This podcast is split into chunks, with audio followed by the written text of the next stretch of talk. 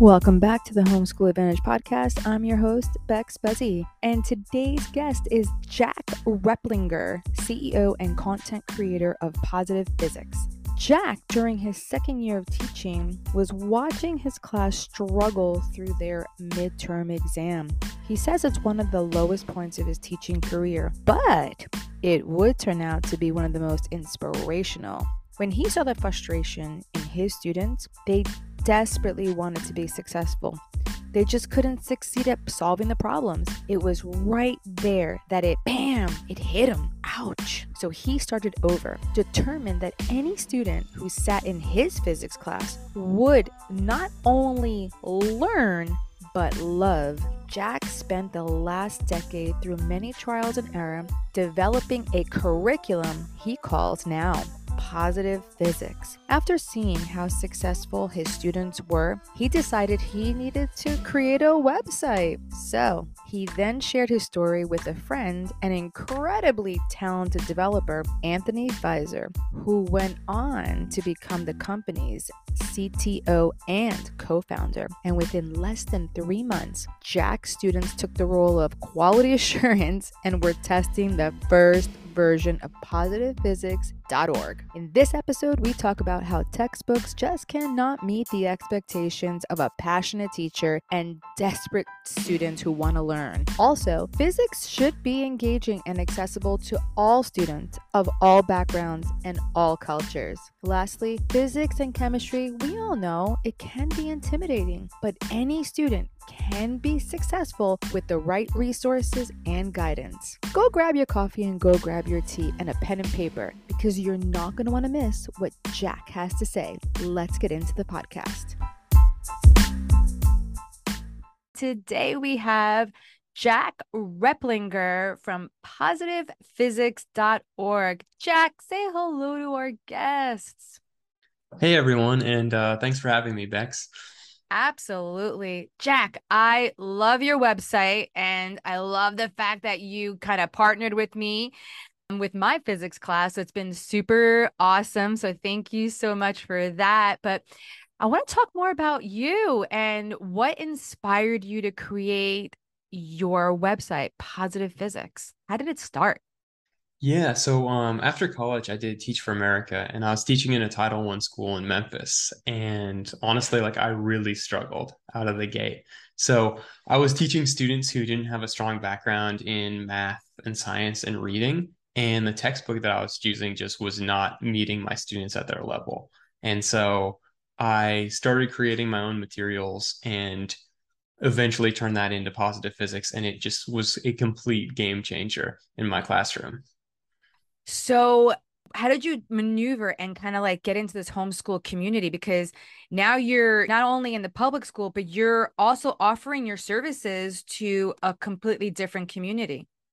Yeah, so I think that actually like the same the same issues that people run into in public school, like we see in the homeschool community as well. So as as you know, as a physics teacher, like physics is a notoriously like int- intimidating subject, and you know, a lot of times there's math and there's words, they're all baked into these problems, these multi-step problems that when I was practicing with my students, you know, might take 15 minutes and I'd fill up the whole whiteboard trying to show them how to do one of these problems. But yeah, I just realized that if I could take those take those questions and then break them down into bite-sized pieces and give students um, a chance to kind of practice each of those pieces individually and master each of those skills, that they really then had the tools that they needed to attack those more intimidating problems and those problems didn't appear as as intimidating to them anymore so true. Yesterday, I was trying to go over the formula for acceleration and teaching them velocity, final and initial, and all these different things, trying to help them understand the equations that I'm giving them. And I just remember I was telling them, I was like, guys, it's really not as hard as you're making it sound. I was like, all the information is literally right on here. So I know exactly what you mean. Physics tends to feel very intimidating. I personally think I teach all three sciences, and I feel like physics to me is the easiest. I feel like it's easier than biology. I'm not going to lie to you.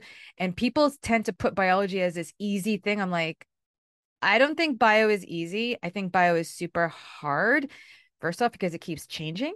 That's one, I can't keep up. So, like, one day, I remember actually, you're going to laugh. I was in my microbiology class in college. Microbiology? Yeah, microbiology. And I just could not figure something out. Like this teacher kept trying to explain to me some type of theory. My brain, I was like, I don't get it. I, I, you know, Miss Lee, Dr. Lee, I don't get it. And I kept failing the tests because I couldn't grasp the concept that she was trying to teach. And then halfway through, this is a true story, Jack. This is a true story. Halfway through the course, the biology community discredited the theory that she was trying to teach. And I looked at her and I was like, What are you going to do with my grade now? I was like, Are you going to fail me? Because it seems that I was right. You know, it was really funny because for me, biology has just been the hardest. But for me, physics is easy because it's so concrete, it's math. You can see where distance is. Well, I think the biggest thing is just having students understand the units if you can understand the units of kilometers and between miles and like just meters, just being able to understand that and just understand what they're reading really helps them understand how to do the math, which is what you were saying, helping them understand to read, which is really interesting. Because a lot of people are like, it's not an English class. I'm like, well, I mean, isn't it kind of like we need to know English to be able to understand science? So Yeah, physics is definitely it's yeah, it's it's almost like a different language. And yeah, so one thing that I found that I, I guess going back to my story of, of how this started is I was making, you know, I started making materials that were a lot more accessible to my students, no matter what like the level that they were coming to me on.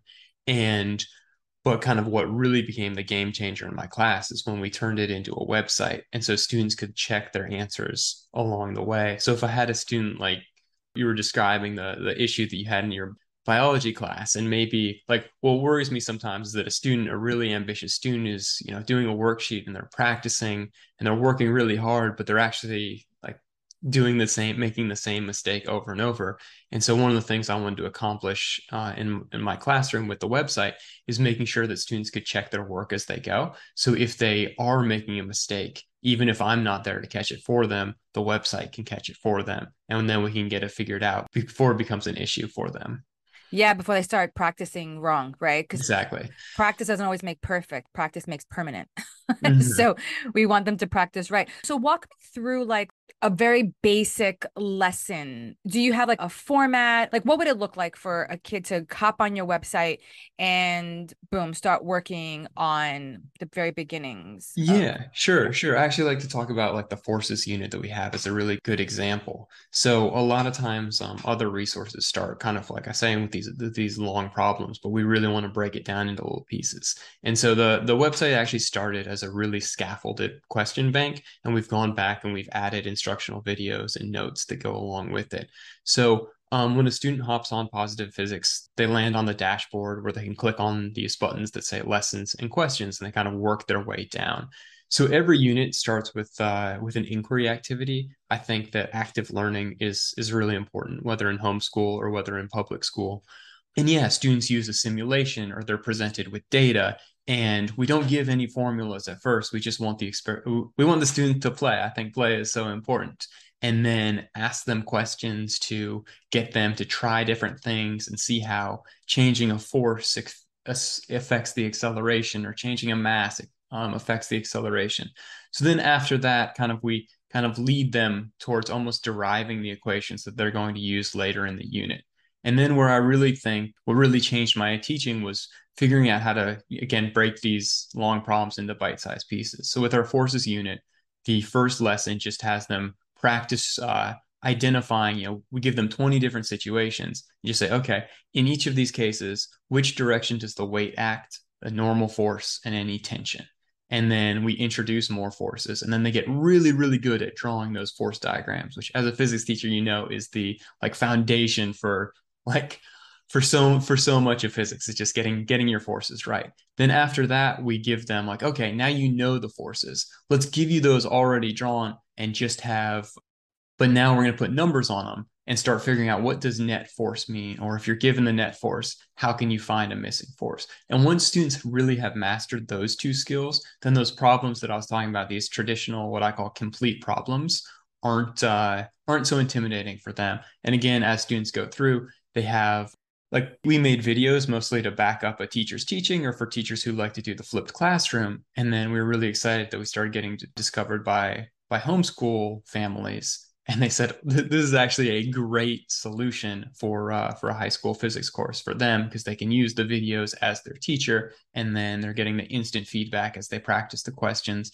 And we also just especially since i developed this out of a classroom with a lot of students who didn't have a ton of academic confidence we really make sure that it's a it's a positive experience for them if they get a question wrong they can fix it and there's there's no penalty for that. We track separately their completion score. That means however many tries it took to get it, if you get it right eventually, you get 100%. We also keep track of the accuracy score, but really like to frame that as just like, hey, that's just feedback. If your accuracy score was low, that just means you might have uh, need more practice. And we have a mode that allows uh, students to practice practice more as well.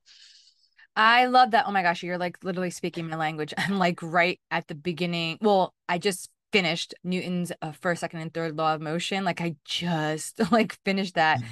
So as you're talking, I'm like, oh, I'm going on free body diagrams next. So this is it's kind of exciting. So the mm. language is right there. But, and I also feel like we're aligned also in the fact that it's not about getting it right the first time. At the end of the day, do you understand what you're doing? And that your mistakes aren't necessarily mistakes, they're just ways of not doing it. And you're kind of troubleshooting, which is what scientists do, right?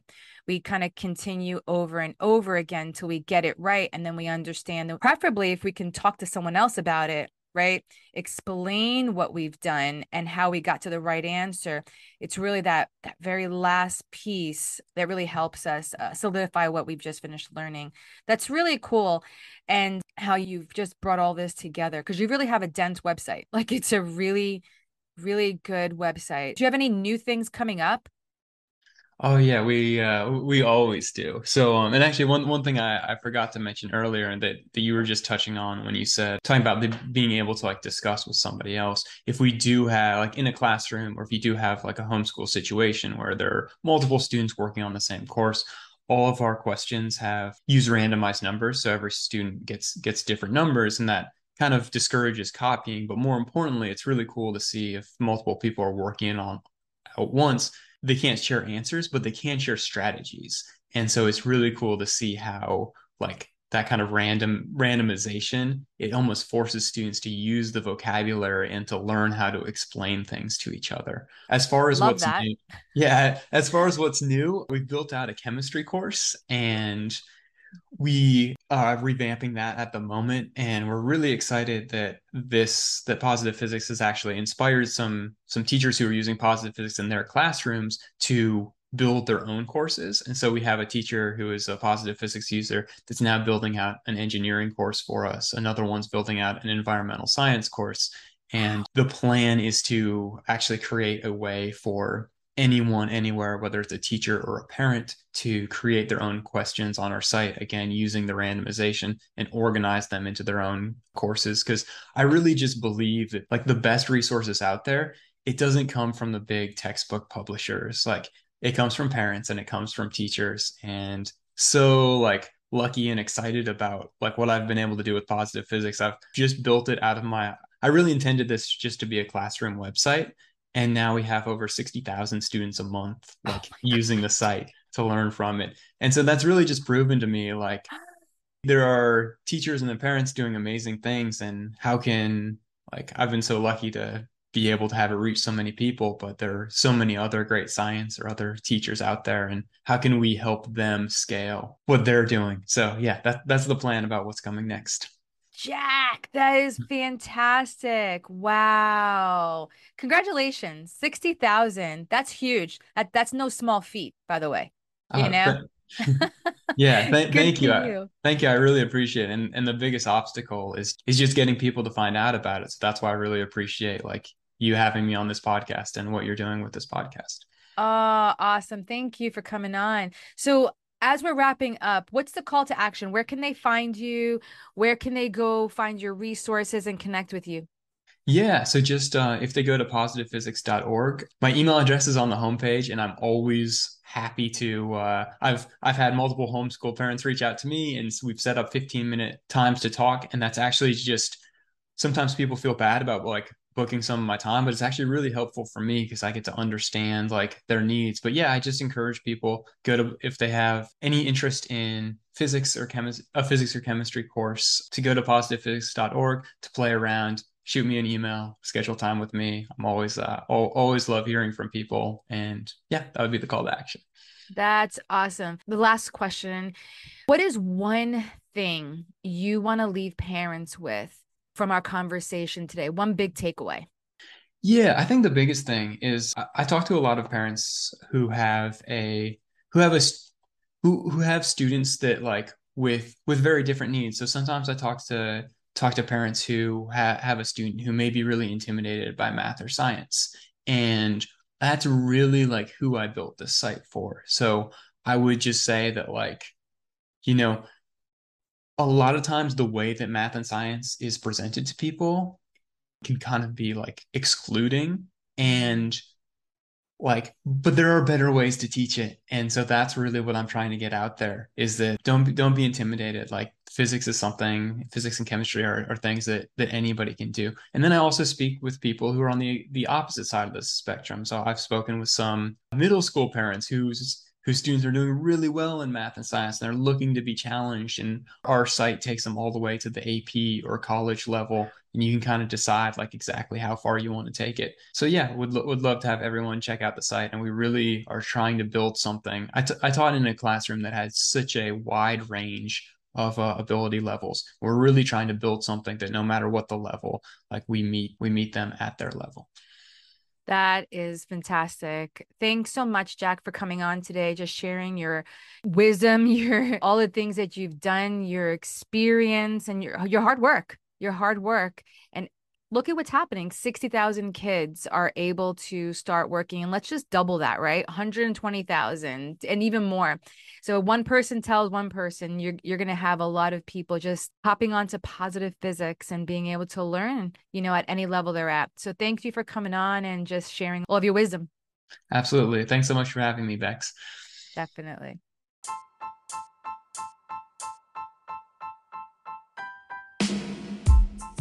If you love the conversations we're having here on the Homeschool Advantage podcast, follow or subscribe our podcast to stay in the loop and never miss this amazing content. And please highly consider taking a minute to leave a positive rating and review to help others like you discover this show. See you next time.